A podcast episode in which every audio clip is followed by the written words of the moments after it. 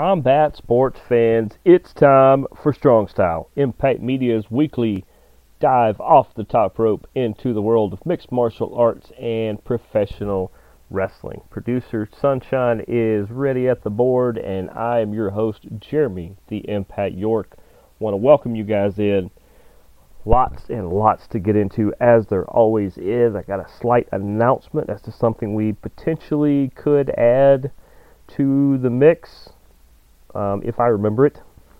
Uh, but first, I want to tell you how you can be a part of the show. You can email the show 3endzone at gmail.com. That is the blanket email for everything Impact Media. It is uh, an email we had set up long, long ago when the show was called something completely different, way before we had this show uh, and others. Uh, but you don't even have to put anything in the subject line unless it requires you to, but you don't even have to tell me. I can based off what you email, I can usually tell which show you're talking about. You can email us questions, comments, suggestions, rating, reviews, all that fun stuff. Uh, you can also search for us on Facebook, whether that is Strong Style, Impact Media, Jeremy York, any of those. If you are the type of person, I've met some of you. I've met some of you that are these type of people, and I, as I said there, I have no worries about it. I love it if you are the type of person who likes to just click a link and listen to a show, you can go to Twitter at the Impact99. Actually, that's how you follow me. You can find it there. Uh, at Team Impact Media, it has been a scrambled eggs type day. It really has. Uh, at Team Impact Media, and uh, scroll down, that has all the show links. You just click a link, uh, find the appropriate show you want, and listen as many times you want. You can, uh, there is no cap. So you can listen as many times as you want. Um, you can follow me, as I was saying, at the Impact 99 on Twitter, Triller, TikTok, and Instagram. We're going to be working more on um, our Twitter and, I mean, not Twitter, more on our TikTok and Triller stuff. Uh, hopefully, coming up this weekend. Um, let's see. Uh, you can follow me though, as I said, for show related things, uh, non show related things, just fun activities we get into, things we do around here. Uh, we were at a brewery last weekend. Um, we're actually on the promo video. That's pretty cool. Uh, definitely shout out to Printers Ale in uh, Carrollton. Uh, happy six years. Yeah, it's been fantastic. Fantastic. They're a great brewery. Got a really good outdoor space. They've got some really cool stuff going on inside too. If you want to check that out. Uh, but uh, beyond that, you can find us anywhere you find a podcast, whether that's Spotify, Podcast One, the iTunes Store, anywhere you find a podcast. Look for a Strong Style. We should be there. If we are not in a place where you normally find a podcast, please let us know.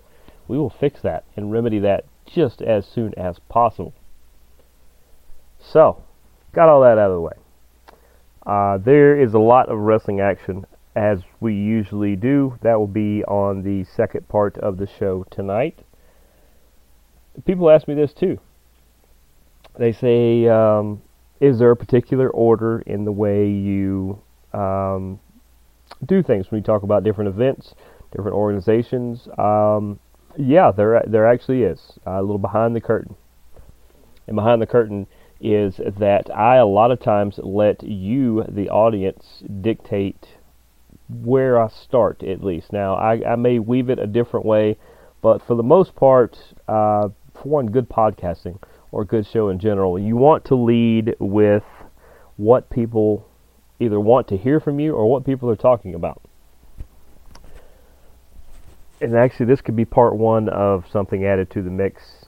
You guys dictated uh, the UFC had a pretty good event. Had a fight night over the weekend. We will talk about that in a minute. You know, normally we lead with the UFC. I'm not leading the UFC tonight. I am leading with BKFC, Bare Knuckle Fighting Championship. Now, I know what some of you guys are saying. Ah, man, this isn't really for me. That's totally cool. That's totally cool. Um, I have gotten more into this recently. I've been able to check out more events. Their their events are really easy to watch. Uh, I think um, I used to know it off the top of my head. There are many many different ways. If you go to uh, bareknuckle.tv, I swear you will find half a dozen ways to um, to watch this thing. I mean, seriously, and it's usually I think the one over the weekend was like, was it 50? I don't know if it was that. If it was 50, I mean, it's still a steal the way it turned out. Uh, but there is a, uh, there's actually a how to watch. Um, you can uh, create an account on BKFC. You can download the app. Um, you can add BKFC pay-per-view events to Apple TV, Fire TV, Android TV, to iPhone, Android, iPad, Roku, Chromecast, Samsung Smart TV, um, part of the Fight packages, ppv.com, PlayStation, Xfinity, DirecTV, Spectrum, Dish, Fios, Cox, Optimum, Rogers, Bell, Fox Sports, Star Plus, and uh, if you got a bar or restaurant, they've got options there. Go to, you can live stream at all, uh, almost every one of those places, if not all of them. Uh, but it's it it I get it. It is totally different. It's different. Uh, it's different in the same way that watching uh, watching the PFL is different from Impact Media. I mean, not Impact Media, Impact Wrestling. Uh, you know, watching uh, AEW is different from Bellator, and not just because they're different sports. I mean, it, it's it's bare knuckle is basically a different sport unto itself, and it's catching on. BKFC has set this up. They're only a handful of years old, maybe three, three and a half, but I like their their business model from from the outside looking in at the, the, the front office side of it, I really, really like what they're doing. Um, they would be, if you are an investor, they would be something to potentially look into. I know they have partnered with DraftKings. Uh, Conor McGregor was in the building over the weekend. You got to think he either wants to fight or, or a piece of it somewhere. But they're also signing these uh, former prominent fighters. It's not just UFC. It's Bellator. It's people from the PFL. It's it's household names that want to do something a little different. Um, or, in the case of Mike Perry, Platinum Mike Perry, he may have found the thing he was born to do. That is what is uh, just crazy. Uh, but they had a fantastic event, BKFC 41 in Colorado. Uh, and I'm just going to talk about a couple of the big fights. Uh, but these are the ones you guys are talking about as well. It's like I said, I let you guys kind of dictate some of the things we talk about on here. I don't want to talk about things you don't want to listen to or discuss among yourselves or things like that. So I'm leading off with bare knuckle. In the main event, it was Platinum Mike Perry, uh, his second bare knuckle fight for BKFC against uh, recent UFC fighter Luke Rockhold, who is a heck of a fighter. And I'm not doing this to foreshadow or try to make it sound better or anything like that. Uh, this was actually a really good fight. I think Mike Perry, this is actually his third fight. Uh, but it was at 185. That's that's not a problem for either one of them. Uh, but this this was a really good fight. But I think part of the way into this, Luke Rockhold realized this is maybe not quite what I thought it was. This is a lot more intense. Uh, and then Mike Perry uh, did some dental damage to Luke Rockhold, who lifted up his lip, showed the referee, and the referee pretty much called it at that point. But that was rock Rockhold going, you know what? Let me cut my losses uh, so that I can walk out of here. I commend his effort. Mike Perry said the same thing. He doesn't hold anything against him. Uh, he totally gets it. But Platinum Mike Perry is now three and 0. and he looked good. He looked good. He looks in phenomenal shape. Uh, it looks like, like I said, it looks like Platinum Mike Perry and the Bare Knuckle FC were made for each other. Because here's there, there's a couple ways to do business models. Um, no matter no matter how many big names or big veterans you bring in, you still want. This is something we talk about with WWE and other places too. You want to still establish stars to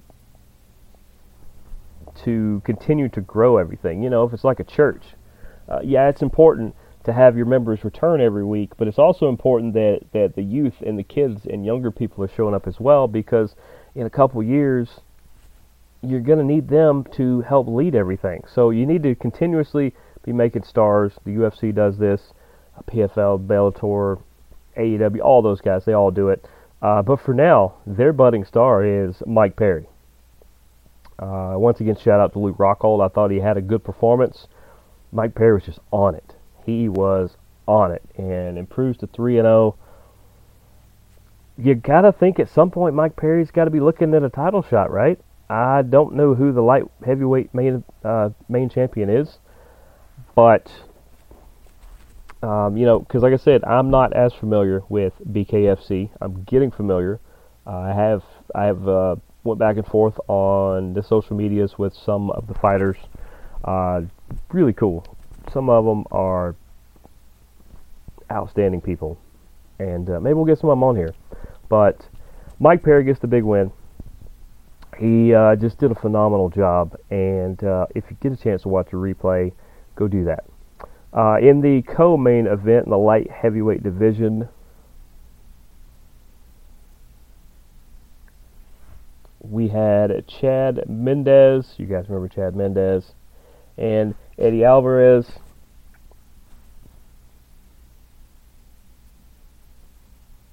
Uh, these two, I, I, don't remember. They probably fought in the UFC, but uh, to see them on a different platform, uh, just just great.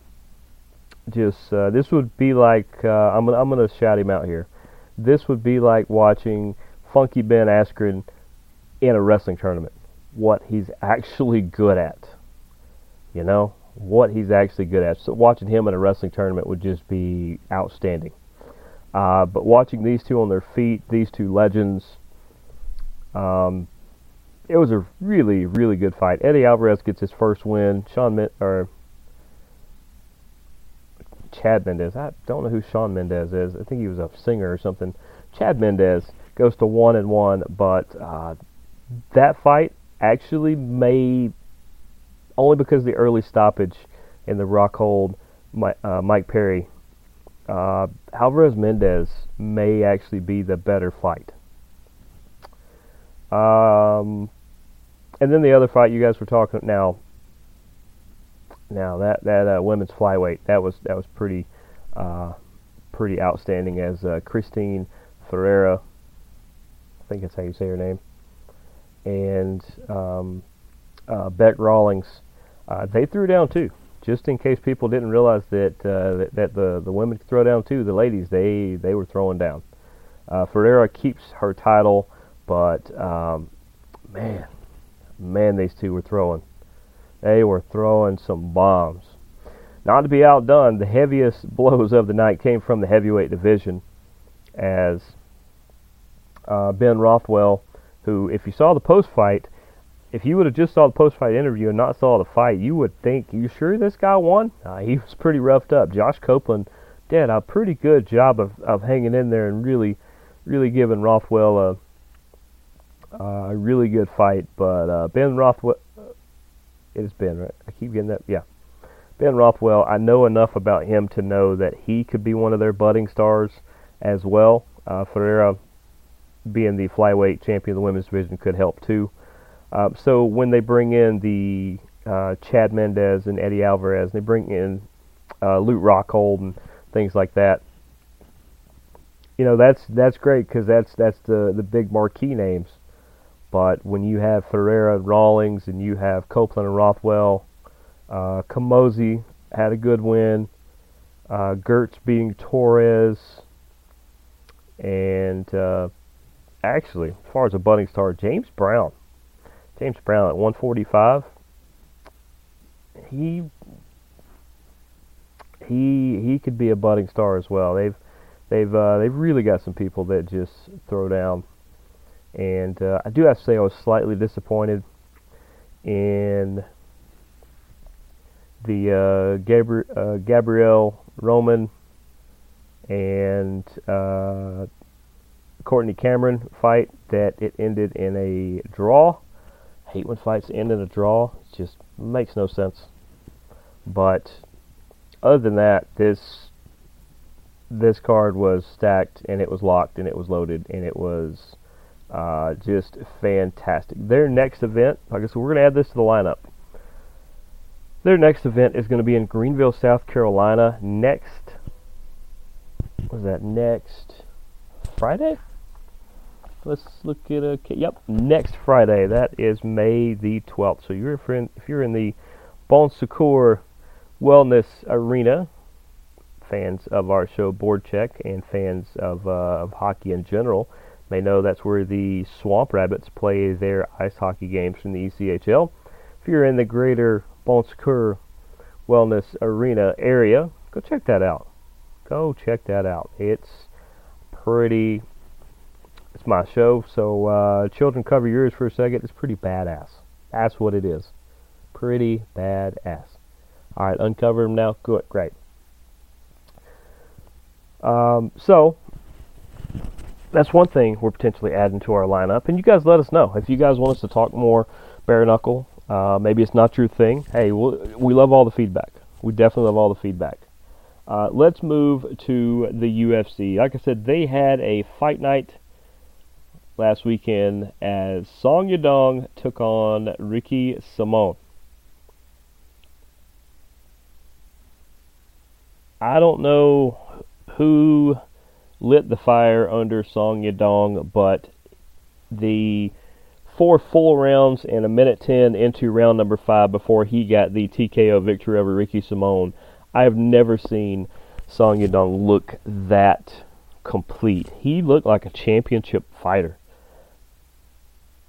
And he's he's had a lot of he's had a lot of moments before where he, he showed these signs where you're like, man, it's he's coming along, man, he's coming along, man, he's getting close, he's he's getting close, and and uh, you know putting the great performance together. And then I don't know if it's just a great matchup with Ricky Simon, who brought the best out of him, but Song Yadong, he has to he has to be moving up the list now, and he's got to be up there in the uh, the bantamweight. I don't, you know, maybe not a title shot right now. You know, everybody that wins doesn't automatically get title shots. It's not, you know, uh, professional wrestling where you don't need reasons to give people title shots. But I think Song, man, he just he come out there and showcased and showed everybody his potential.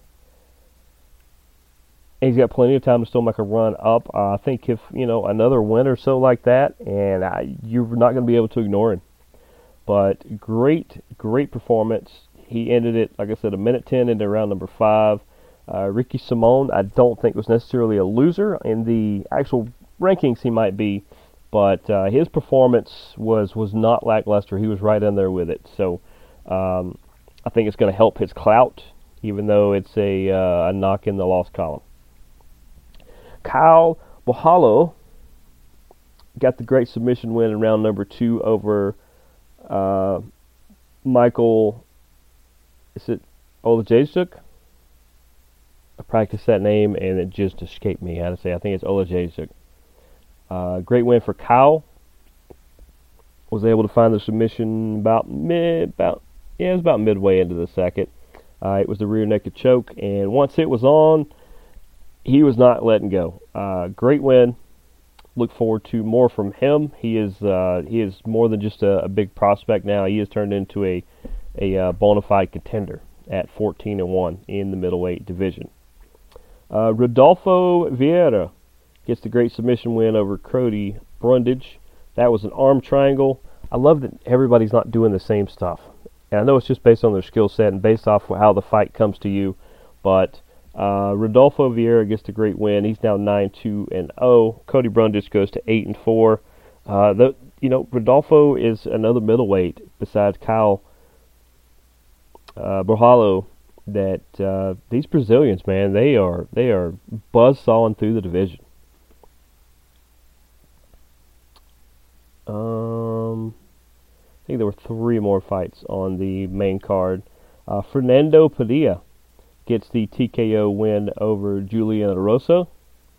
That was just a minute 41 into the fight. Fernando, uh, man, he he just he come out, found the shots he was he was wanting to take, got a little aggressive on him, and uh, Julian Erosa just got caught. It happens. But uh, Fernando is now 15 and four, and uh, I can't say a good fight. It wasn't that long, but it, it was a good performance by Fernando and Julian a rebound. Uh, next fight, Marcos Rogério de Lima gets the unanimous decision win over Waldo, or is it Valdo? I think it's Valdo Cortes Acosta, who gets his first loss, by the way, at nine and one. Uh, Marcos Rogério de Lima. It was Brazil night. It really was Brazil night on this card, as uh, the Brazilians all had great performances. Uh, Marcos definitely won the fight. He was doing more damage. He was controlling more. I mean, just doing the the simple things. And a lot of times, if you're not going for the finish, do the simple things and keep yourself in it. And then lastly, uh, Trey Waters unanimous decision win over Josh Quinlan. Quinlan gets his first loss.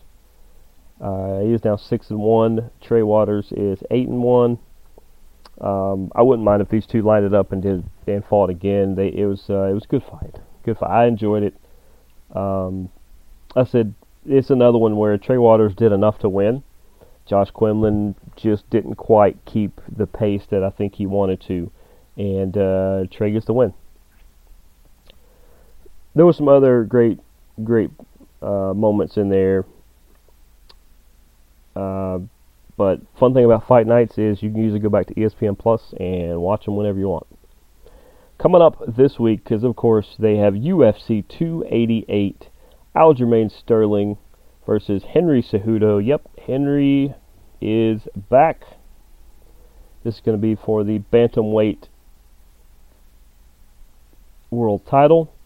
Aljamain is a minus 105. Henry is a minus 115. So they actually think Henry is a slight favorite. And this one is on pay per view. We'll have, you know, some of it may be ESPN Plus, but uh, in fact, let's look. Some of it's actually going to be ESPN. A lot of the, what I call middle card, and the early card is ESPN Plus. Okay. There we go. So let's talk about the pay per view. Aljamain and Henry. Aljamain has been champ since Henry Cejudo. Well, basically since Henry Cejudo uh, turned in the title. What three years ago? I know it was in the infancy of this show because I remember at the post the post fight press conference, Henry Cejudo basically retiring, and uh, we we thought maybe he was just playing hardball for a better contract. Turned out he wasn't, or that he tried and it just didn't really work. So after three years off, he's been training all kinds of other people. There's a lot of people going down to train with him, and uh, he's been coaching up some people as well. And uh, decided now was the time to come back. So we get to see him. We get to see Aljo if this is not the five round battle that we think it is, then I don't know what else could be. Um, just, just tremendous fight. It's going to be worth paying for it. I know UFC is like 75, 80 bucks now, but if you're not doing something Saturday, go ahead, go ahead and go for that one. Um, co-main event: Belal Muhammad and Gilbert Burns. Belal coming off Ramadan his conditioning is is what concerns me on that because during Ramadan, uh, no water, no food during basically daylight hours. As soon as sundown happens, uh, they they kind of they fast during the day, can do things at night. Should work out pretty good you know, as far as that. But uh, it's got to be hard to train knowing you can't even uh, hydrate while you're doing it. Uh, he's had about a two and a half week camp where he's been back on his full schedule. Um, but Belal is still a bad man. There's a good chance that uh, Gilbert may, like early in the fight, I think Gilbert could actually control this, but later on, uh, I don't know if this is three rounds or five, but I would say early on Gilbert has an advantage, and uh, once Belal kind of centers himself back into his game, kind of gets his feet back under him, I, I, think he would control the, the later half of the fight. So if I'm Gilbert, I'm going to try to get out of there just as soon as I can. Um, Jessica Andrade is going to take on Yan Xiaonan. We all know Andrade usually is the one they put in there thinking she's the next stepping stone to something higher. And she normally ends up beating whatever favorite that is. So you got to think she's the big favorite at minus 195, plus 162 for Yan. It's tough because Yan's been kind of buzzsawing people on the undercard, and Andrade's been doing it on the upper card. That's almost a coin flip, really. Can't really look at the odds at it. But if Andrade can keep pushing forward and keep kind of kind of cornering Xiaonan, then she could probably win that fight. Matchup number four. Movsar Evloev is taking on Diego Lopes. We know how the Brazilians did last week. They won about every dang fight they could. They were putting on just performance after performance. Uh, Movsar does not really care about that. He is a uh, undefeated fighter. He has 16 wins, and he is a minus 900 favorite. Only plus 600 for Diego. A lot of times I tell you guys, go ahead and maybe throw some ducats down on the plus 600 just in case. I'm going to tell you to save your money. Movsar is probably going to end that one pretty early. And then the last main card fight is Kron Gracie, who is a plus 140 dog against Charles Jourdain at a minus 165. Air Jourdain is looking to I wouldn't really say rebound because I don't he's not necessarily coming off a negative moment, but he's got to remind everybody that he is a really really good fighter and should be a lot higher up on the rankings than he actually is. I think you take Air Jourdain at a minus 165. It's that's a safe play. There's a pretty good shot that he's going to open up the main card with a win. But uh, other matchups: Drew Dober versus Matt Frevola. You're going to get uh, Khaos Williams and Rolando Bedoya. Khaos is a fun, fun watch. You're going to get Braxton Smith and Parker Porter. Those are two heavyweights that uh, could care less what the scoreboard says. They are going to be throwing cinder blocks at each other. And, uh, I mean, this whole thing opens up with Joseph Holmes and Claudio Ribeiro. That's that's a really really fun middleweight fight. Those two are going to try to get at it. They're going to try to put on a show early because they both deserve to be higher on the card, but it's so stacked they're actually at the bottom. As I said, UFC 288, you guys know all the fun ways that you can order that. And that's going to do it for all of the MMA for this week. MMA talk.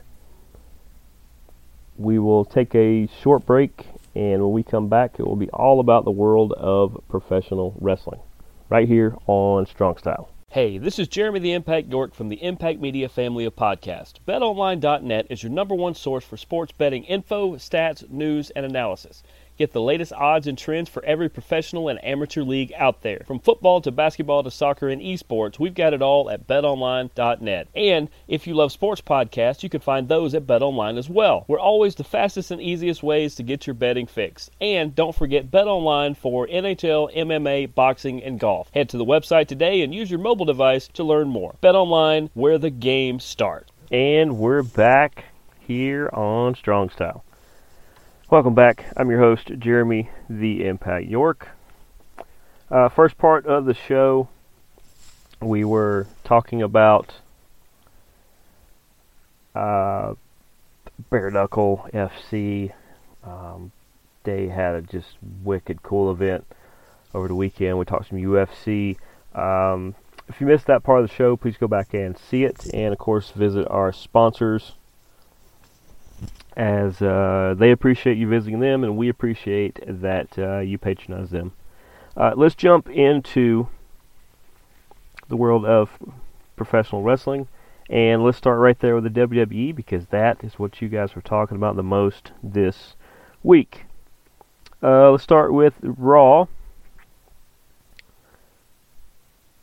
Um, it it seems to me that they created the LWO of uh, Escobar, Cruz, Wilde, and uh, Rey Mysterio as a, a, faction to go against the Bloodline, which is fine uh, because they had a really good match with the Usos and Solo Sikoa, but they are clearly building up uh, Solo and Roman to pretty much kind of walk off in one direction, the Usos to maybe do their own thing on the side. But uh, Escobar is probably one of the most es- uh, underrated guys on the entire roster. He has been a world champ in about every organization he's been to, including Lucha Underground, where he was spectacular. Uh, and Cruz and Wilde, man, they are they are a fantastic little team. I hate that they have to put everybody over, but the Usos are one of the best teams um, in WWE history. So I mean, it, it, makes sense, and they're building Solo. So, uh, but really good match. Of course, like I said, the Usos and Solo end up with the win there. Um, Street Profits beat the Hurt Business. The biggest thing about that is that the Hurt Business has kind of I don't even know if they're going by that anymore, but Cedric Alexander and Shelton Benjamin teaming again is definitely a good thing. It gives them another solid team. It's because Shelton's been hurt. That's that's why this team hadn't been around. It's not because they split them or they don't like him or anything like that. It's Shelton's been hurt. So uh, now that he's back, uh, the Street Profits will have some new opponents. Uh, it should be a lot of fun with that. Um, they keep kind of hinting that Damage Control could split. I just don't see if you split Bayley away from them, it's because they should either be a uh, super great tag team and go on a big run, or that Bayley is going to go on a big solo run. Uh, instead, I, I, would keep them together. They're doing some, uh, just doing some of the best work uh, between Dakota Kai and Iyo Sky and uh, Bayley. Like I said, Bad Bayley is my favorite version of Bayley. Uh, hope it is yours as well. Um, once again, it's Austin Theory, and once again, it's Bobby Lashley in a feud. And uh, this time, Bronson Reed looks like the third part of the trio. Bronson Reed could be a big megastar if they were able to book him right. Um, Bronson Reed and um, Austin Theory would be a great feud by itself, uh, but you need something for Lashley to do, so you might as well throw him in this and just push the star power even that much higher.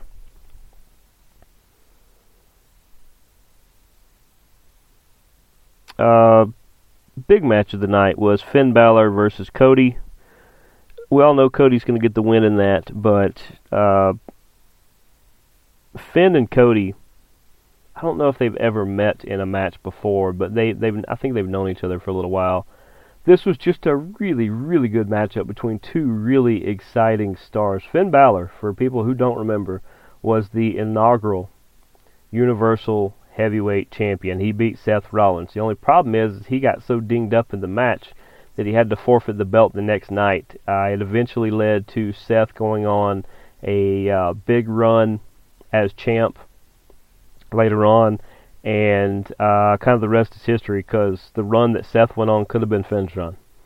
And uh, Seth has definitely made the most of it and has basically had a, a Hall of Fame career up until this point, and he's still got many, many more years to go. Uh, Damian Priest and Rey Mysterio, that was a pretty decent match. Uh, it, it eventually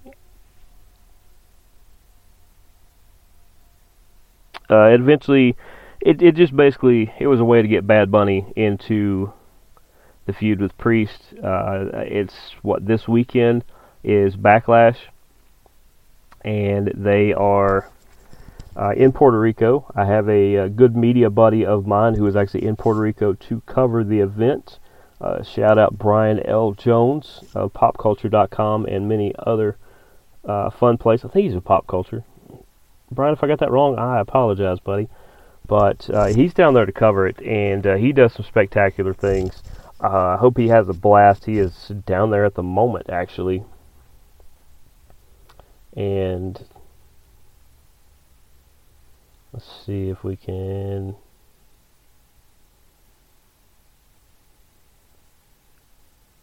There we go. Yeah.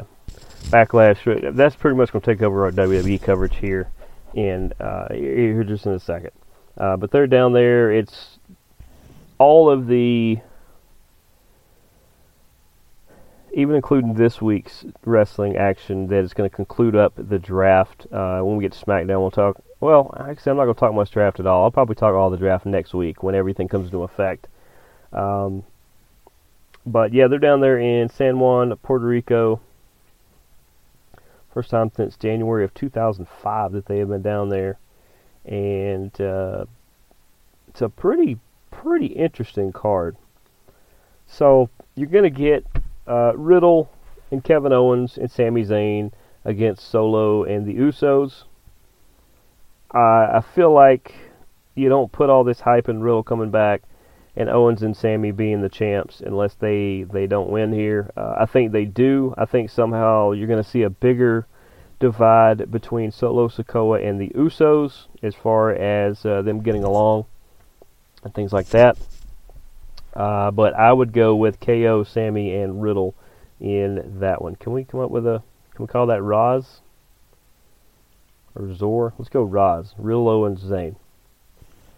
Um, is that the main event? Okay, that may be.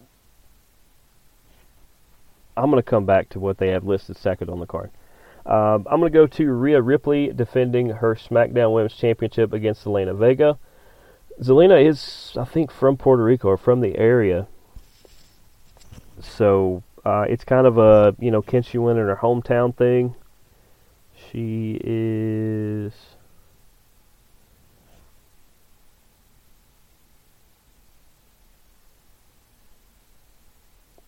I mean, she's from New York, but I think her culture, she has ties to. I think she has ties to uh, Puerto Rican culture and things like that. Uh, but Rhea is not going to drop the belt to the first person she defends it against. Uh, I hate that Zelina had to be the first uh, the first sacrificial lamb, I guess, fed to the lion here. But uh, I hope she gets a good performance. I hope uh, Rhea has a really good match with her and, and makes really raises her stock as well. But uh, Rhea Ripley's keeping the SmackDown Women's title. We know that. Uh, Seth freaking Rollins in his surprise matchup with Omos Omos seems like a good dude. I've heard some interviews with him. Uh, he seems like a real good guy. He enjoys what he's doing and, and he wants to get better and things like that. Working with Seth Rollins will do that. But this match just has no legs at all because it just came out of nowhere. Apparently, Seth didn't know about it either until it got announced. And uh, I don't know. Something's going on between Becky Lynch, Seth Rollins, and the WWE I don't think it's going to be a walkout or anybody leaving per se, but uh, they're they're not on the same page right now. Austin Theory is going to defend his United States Championship against Bobby Lashley and Bronson Reed. I mean, you could make an argument for for Lashley to take it back. You could take uh, for for Theory to retain. Bronson Reed, I think, just hasn't been around long enough to be able to take the title yet. But you're going to see three highly talented guys in a match that should steal should steal the the card. Bianca Belair is going to defend her Raw Women's Championship against Iyo Sky with Dakota Kai and Bayley out there. Somehow, I think uh, they'll start to play into it, and then they'll get sent to the back. But uh, Bianca's clearly going to retain. Um, Iyo is really good. She's a former NXT champ. The only problem is, once again, there hasn't been a lot of build up, and they think too highly of Belair to have half of a tag team beat uh, the world champ. So Bianca is going to retain that one. In what I think should be the co-main event, Bad Bunny is going to take on Damian Priest in a San Juan street fight. This is Bad Bunny's debut as a solo competitor. He has been in a tag match or so already, and he's he's good. He's pretty good. Him and Logan Paul are two celebrities that picked up pro wrestling pretty quickly and do really really well. Um, uh, basically, it's just a street fight so that they can use kendo sticks and throw people through tables, and um, basically, so it gives Bad Bunny a little bit more of a chance to maybe pull off the win here. Uh, it wouldn't surprise me if Damian Priest were were able to win it, but uh, in in Puerto Rico, it'd probably look a lot better if, if Bad Bunny at least got a DQ win.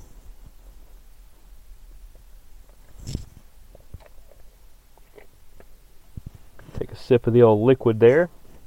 I promise you, because my mom is listening to this as well, promise you it is uh, not of the adult variety, but uh, I can't tell you what kind of liquid it is because they don't sponsor the show. And uh, if you have a product and you would like to, or a service, and you would like to sponsor the show, uh, at the beginning of the show, I told you all the ways that you can listen and rate and review the show and send us questions, comments, suggestions. Well, if one of your suggestions is that you sponsor the show, you can do so in all of those places. Now, finally, let's get to what I say is the main event, and that is Cody Rhodes versus Brock Lesnar. I told you guys why this match was going to happen. Um, Cody did not have enough build up and enough clout to be able to beat Roman at Royal Rumble. That injury, if he had a year to build up, probably easily handed over to him. But Roman is, is way too good right now and way too on top for Cody to come back randomly from an injury and a month later win the title. So you needed somebody to make him look more legit. Enter Brock Lesnar, who I think no longer cares if he's champ or not. He enjoys going out there and having fun, which is why this match with Cody Rhodes is going to be fantastic. Cody is going to basically get his rear end kicked for a good bit of the match. He's probably going to get suplexed more in this match than he has probably in the last five years. And uh, then Cody is going to go over as the champ, or the the uh, winner of this match, rather. Um, it wouldn't surprise me if maybe they, they rematched again somewhere in the near future, or maybe Cody had to take on another person before getting to Roman. But uh, even now, the only person that really makes sense to take the title off of Roman at this point is Seth. But Seth having a win over Omos in Puerto Rico is not going to be the boost he needs to get on that level. Uh, other than that, uh, it's a solid card. It really is. It's it's it's. Uh, I don't know if they're going to start splitting into Raw and SmackDown events like they used to do, and then do a couple combined ones. But this one using the whole roster uh, it's it's got all the big stars. So that moves us to NXT. And NXT's event last week was Spring Breaking. Because apparently all the other names were taken. Um, I don't, for some reason, Tony D'Angelo and Stacks are starting to be pushed as a big time tag team. Uh, they're they're a pretty decent team. They got the big win over Pretty Deadly, where they actually put them in a trunk and then eventually threw them in a lake.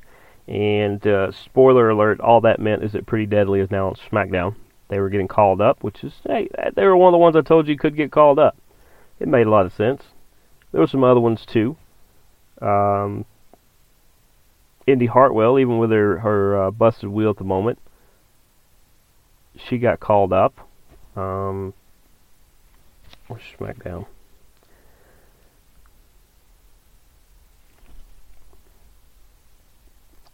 Had all these notes. They are on here.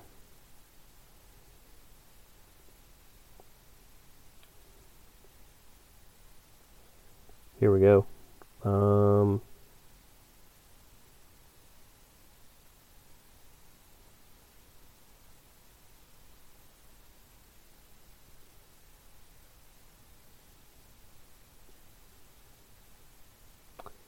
uh, yeah, damage control going to SmackDown. Uh, Alba Fyre and Isla Dawn, they are the NXT Women's Champs, and they are going to SmackDown. Where I'll be honest, if you compare them with Bray Wyatt, or I mean, I would even consider bringing up Joe Gacy and pairing them together as kind of the oddball, crazy in the shadows group, and uh, that it could definitely work. Then Indi Hartwell going to Raw, I think that's a that's a great thing. But uh, like I said, we're going to talk more about the draft next week. Uh, as far as spring breaking went, like I said, Stacks and D'Angelo get the big blow off win. Pretty deadly get the ultimate win though as they get moved to SmackDown. Uh, Bron Breakker had a decent match with Andre Chase. The whole point of this is to make Bron Breakker into a um, not a master heel, but a monster heel, where he's uh, he just comes and terrorizes people and uh, uses physicality. Kind of acts more like his uncle than his dad. But uh, Scott was really, really good at that. Uh, it was a decent match. It seemed like it's just setting up uh, Duke Hudson to take on Bron somewhere down the road. That could be a pretty good match because Duke's got a lot of size. Andre Chase is just uh, a slightly smaller guy than, not in height, but in uh, in stature from Bron. So um, uh, it was just a it was a weird matchup. Chase did a good job. Bron did okay. It's it's it's going to take some work. I would almost pair Bron with uh, I don't know maybe his his girlfriend um, Cora Jade and make them kind of a, an evil power couple. Her the kind of manipulative, kind of manipulative, you know, in the back type leader, and him kind of the muscle up front. It's not a bad idea. They've uh, they've done way worse before. I, uh, that could definitely be a good thing. Uh, Lyra Valkyria had a uh, solid match with Cora Jade. Valkyria, man, she has come a long way. I like the rebrand. She does a lot of good stuff, but Cora Jade is uh, she is really hitting the top of uh, of what she can actually do in a ring, and she's having some really good moments. It's only going to be so long before you're going to have to put her back in a title picture. Uh, I could say Cora Jade gets a title shot before Bron Breakker gets another one, and I think that's not a bad thing. Uh, Grayson Waller took on Carmelo Hayes for the championship. This was as good as, as advertised. It might have even been even better. Of course, Carmelo gets the win. Uh, I think it's not going to be too long before Waller gets the call up. I have not seen this week's action to know if he has, but um, Carmelo is just the NXT World Champ that NXT needs right now. So, um, as good as Waller is, and I would say him and Carmelo are, are pretty equal on the talent list. It just it, they did a heel versus heel, and it actually worked. But Carmelo retains. I want to see what Waller gets into next. Briggs and Henley got the win over Jensen and Kiana, and then in the end, Kiana James basically broke up with Jensen. Jensen looked like he's going to be back with Briggs. This was an interesting little detour where Briggs and Jensen did something other than team and uh, be up and down on that roller coaster. So, uh, you know, we'll we'll see what happens as they uh, they make them a trio again, and uh, a pretty good tag team, I would imagine. They do some good stuff. Oba Femi made his debut against Oro uh, Mensah. Pretty good. He's he's a big power guy. I think he was a shot putter or a hammer thrower or something uh, on the Olympic level. He's he's really good. He's really powerful. So we'll see what they end up doing with him. He looked pretty good. Um, speaking of Olympians, I, I heard a strong rumor. Haven't been able to confirm this yet, but uh, Tamyra Mensah Stock who I interviewed a couple summers ago before the Olympics, uh, had a conversation about professional wrestling after our interview, and uh, I suggested to her a couple things about how she could get in touch with the WWE, probably through the Olympic Committee. Uh, she's from Texas. I said uh, Booker T's got a great school down there. He's going to have ties to WWE. This was before he was on NXT. Uh, doing commentary. Uh, I said Mark Henry's one to look at, even though he's with AEW. I there, there's uh, there's a lot of stuff in Texas, and so she's uh, according to the rumor I heard, Mensah Stock has signed with the WWE. So shout out to her. Uh, one of my favorite interviews ever, and the only interview that a uh, spontaneous song happened, and uh, it was it was amazing. So uh, shout out to you. Um, what else was there? Oh, um, you got to see Roxanne Perez, Indi Hartwell, and Tiffany Stratton in a three-way dance for the women's title. Indi ends up retaining. It looked like she did some big damage to her to her ankle. We know she got called up to Raw. I don't know if she is going to take the title with her, if she's going to drop it sometime this weekend, or uh, because of her injury, if they just flat out have her turn it in and and um, and then go from there. But and once again, I haven't seen this week's NXT, so there's a chance she dropped it somewhere on that or handed it in. Don't know. But uh, that was a really good match, and Indi's injury seemed to play into the match as Tiffany and Roxanne had to carry more of the match, but I thought they more than did that. I would like to see Tiffany Stratton and Roxanne Perez in a uh, in, in a match for the women's world title uh, sooner rather than later. Let's go to AEW. AEW Dynamite. We got to see another dynamite, lack, lack of a better way to put it, dynamite match between Orange Cassidy and Bandido. Orange ends up with the win in that, and then uh, him and Bandido have become buddies now. But uh, really, really good match. Uh, Bandido is an underrated star that a lot of AEW fans are not familiar with yet, but trust me, you will be soon. That guy is uh, he he's on Lucha Brothers level if you turn him loose. Um, this whole feud between FTR and Jarrett and Lethal, and it's got uh, it's got Mark Briscoe in the middle of it. I I think they're trying to find something for Mark Briscoe to do and, and have another tag uh, feud going because it's it just kind of does a whole lot of nothing. It's it's a good match as we got to see Dax Harwood versus uh, Jeff Jarrett.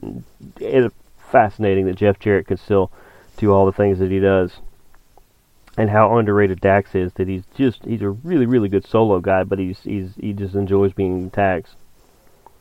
Um, Arn Anderson managing Wardlow is interesting, and I think we should pay attention to that. It could be that last hurdle to move Ward, Wardlow up to a bigger stage, uh, maybe later on in the year, as uh, it looks like he's going to get into something with Luchasaurus, who is a pretty good big man. He'll he'll he'll uh, he'll give Wardlow a little harder fight as far as uh, the Powerbomb Symphony and things like that. It'd be a little harder to pick him up than most people.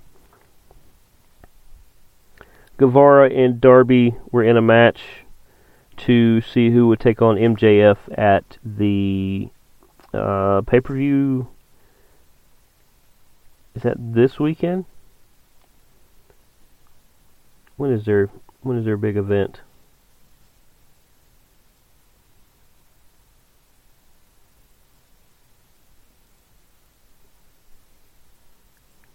Pretty sure that is it this weekend?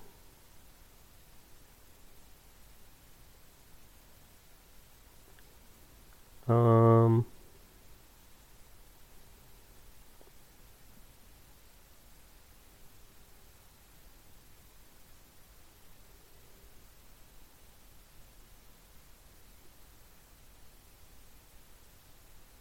Oh, they actually actually double or nothing was uh, last week, according to this. I guess I missed that. Um,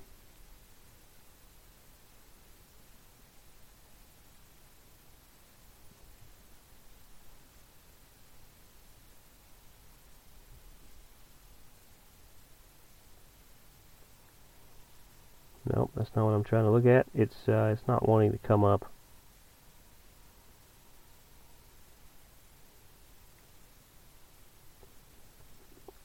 Really didn't think Double or Nothing was was the one coming up, but I guess I was wrong. And I'm sure this is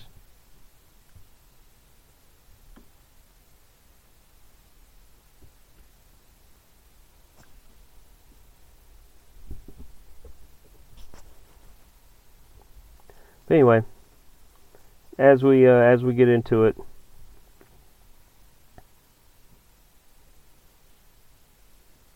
uh, yeah, double or nothing. Okay, well, then let's look at look that up.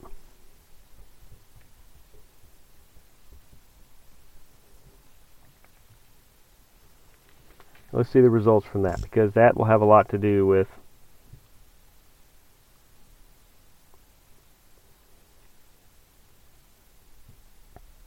Oh, I guess that's coming up on May 28th, not April 28th. That's why. Okay. I kept thinking I was like there's there's no way that this thing is has already happened. I would have already known about it.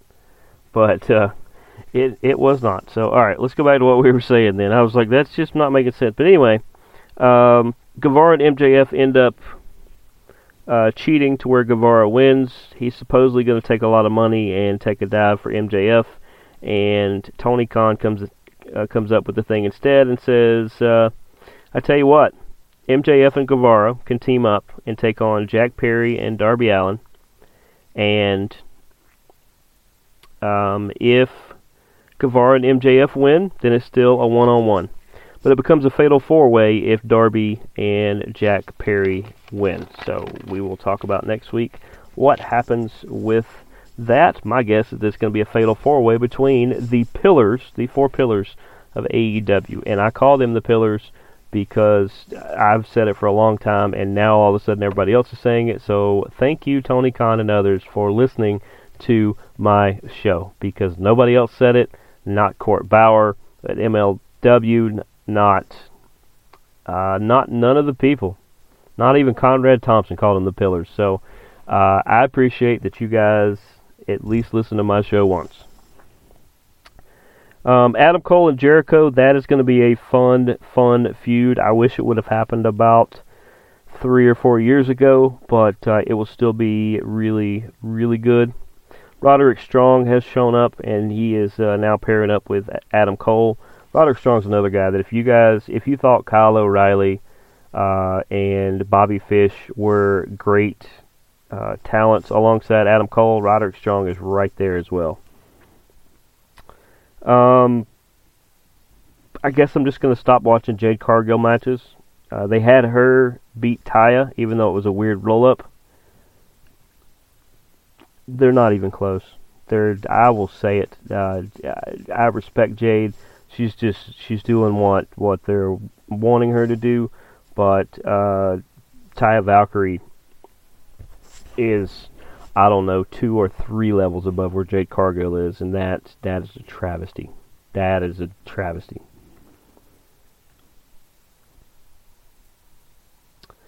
Um, Omega and uh, Takeshita took on the Butcher and the Blade. That was a fun match. Um, I hear you guys. You guys say that I should have the Butcher on this show. I, I'm going to reach out because um, uh, he has a really cool heavy metal past that I would love to talk about as well, and uh, he seems like a really really fun guy. So uh, I hear you, and if you guys are friends or know the butcher in any capacity and want to reach out to him and tell him that he is welcome to come on this show at any time, and that uh, Jeremy the Impact York is is going to reach out to him, do that. Uh, really good match. So eventually, the Young Bucks and the Blackpool Combat Club come down, and and I'm not big into what Moxley and all of them do. It's uh, it's just I don't know. I'm I'm not big into the the way they are going about things. They used to be all about wrestling. Now they're all about mauling people, and I'm just uh, not a big fan of that. We moved to Rampage, where we got to see the debut of Jay White as he teamed with Juice Robinson. That is a fun tandem. Uh, as they took on Ricky Starks and Shawn Spears. Shawn Spears is a good guy. I I like it. I like it. He can be underhanded and and be a fun heel, but I think he could be a great face, especially you pair him with Ricky Starks. It makes a lot of sense. That's that's four people that that can really really light things up. Uh, of course, uh, White gets the win over Spears. It's it's what makes sense. Continues to feud elsewhere.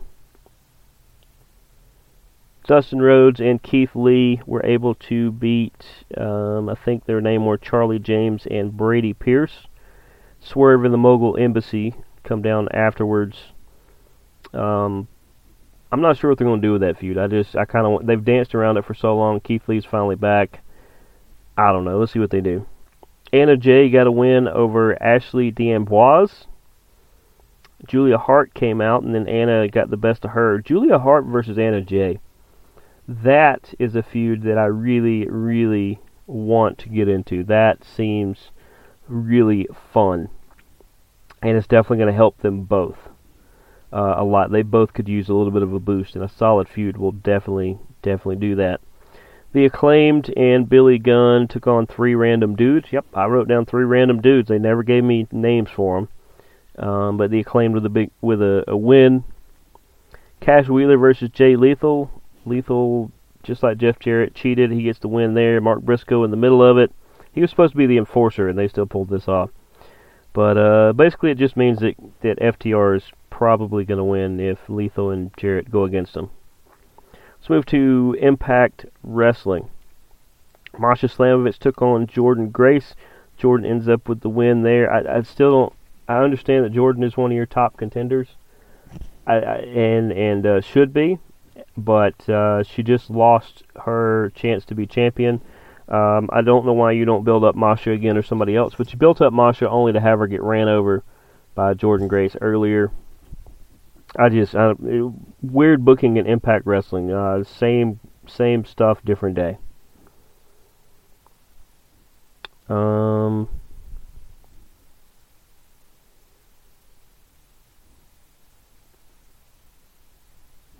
what else? There is uh, um, I like Ace and Bey as as the the champs. I think they're doing some some good work there. They're two really good guys. They're holding down the fort for the the Bullet Club. I, I think the Bullet Club should send a few more members to Impact Media for a minute, or Impact, yeah, Impact Media, but Impact Wrestling for a little bit. Uh, watching Deaner and Callihan in whatever feud they're about to get into is going to be spectacular. We got to see Jody Threat with uh, I can't remember if this was her debut. It might be her second match, but she beat a uh, I think uh, I think it was like Selena Sparks. I think was her name, but uh, they know each other from the indie scene very well. It was it was a good match. It showcased the good stuff that Jody can do.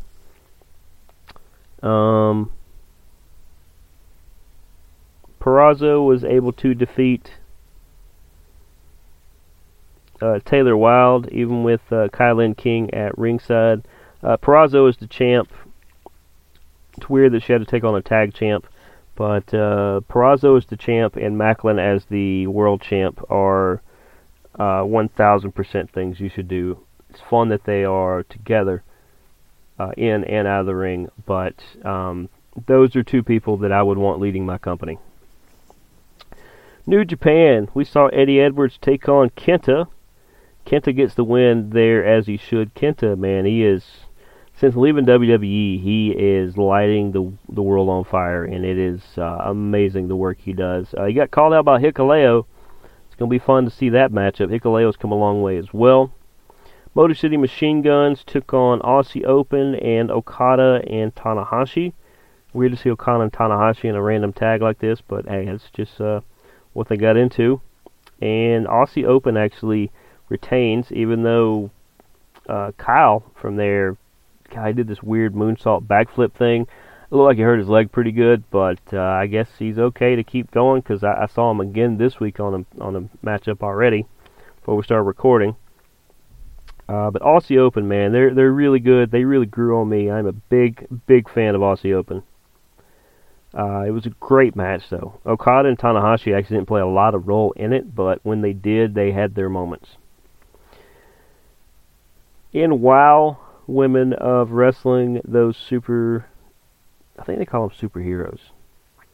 Uh, Gigi Gianni versus uh, Jennifer Flores was a, a, a good solid match. Both of them can work really well. Jennifer Flores ends up with the win there. Uh, Gigi Gianni though, she is she is like a veteran up there. She's uh, she's pretty good. We got to see Genesis and Exodus with Ice Cold take on Candy Crush and Princess Aussie.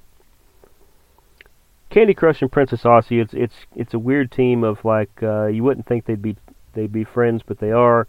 They're kind of banding together. They both could use some uh, solid push, and uh, losing to Genesis and Exodus is probably not going to do that. But uh, Princess Aussie um, can hopefully use this to propel herself up into a uh, a title shot because uh, she she's really been doing some good stuff here lately. Um,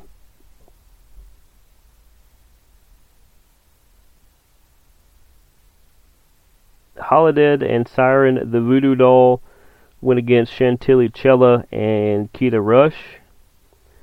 Holidead ends up with the pin over Kita Rush, but Chantilly Chella, uh, man, she she really shined in this match. She really had some some really great moments. She really does some great work, and she's another veteran of uh, of the, the indie scene and of WoW. And um, anytime she's in a match, Holidead's pretty solid too that uh, you definitely want to catch Chantilly Chella. Uh, not to be outdone, there was this, I don't know, random four-way match where Fury and Razor were in the match, and they're usually a tag team, and Wrecking Ball and Reina Del Rey. It was two tag teams. They split them to make it a one versus one versus one versus one. Uh, it was crazy chaos. There was people everywhere. Reina Del Rey ends up with the win, but um, the more important thing is that Fury and Razor and Wrecking Ball and R- Reina Del Rey, as much as they fought each other during the match, they uh, all kind of hugged it out and uh, left in the end. So no team is going to split. And then lastly, since we have added BKFC to the front part of the show, that we'll now be talking about them as their events come up in the uh, in the schedule. We are also in the process of adding MLW as it is now coming on regular television. We're able to catch some matches. We're going to we're trying to catch up to the uh, the brand new season is going to be starting very very soon. So we're we're catching up with some of the older ones, but uh, you know Jacob Fatu and uh, some of his Samoan cousins do some really good stuff there. Raven has a group that includes some people that I am big fans of. Uh, there is a lot of really really good action that happens in MLW. It's ran by Court Bauer, who is a wrestling insider and uh, knows a lot about what he's talking about. Uh, but in the next coming weeks, you will hear more uh, from us about that. But until then, this has been another great edition of Strong Style. We will see you guys next week. Go watch wrestling. Go watch fighting. Deuces, gooses.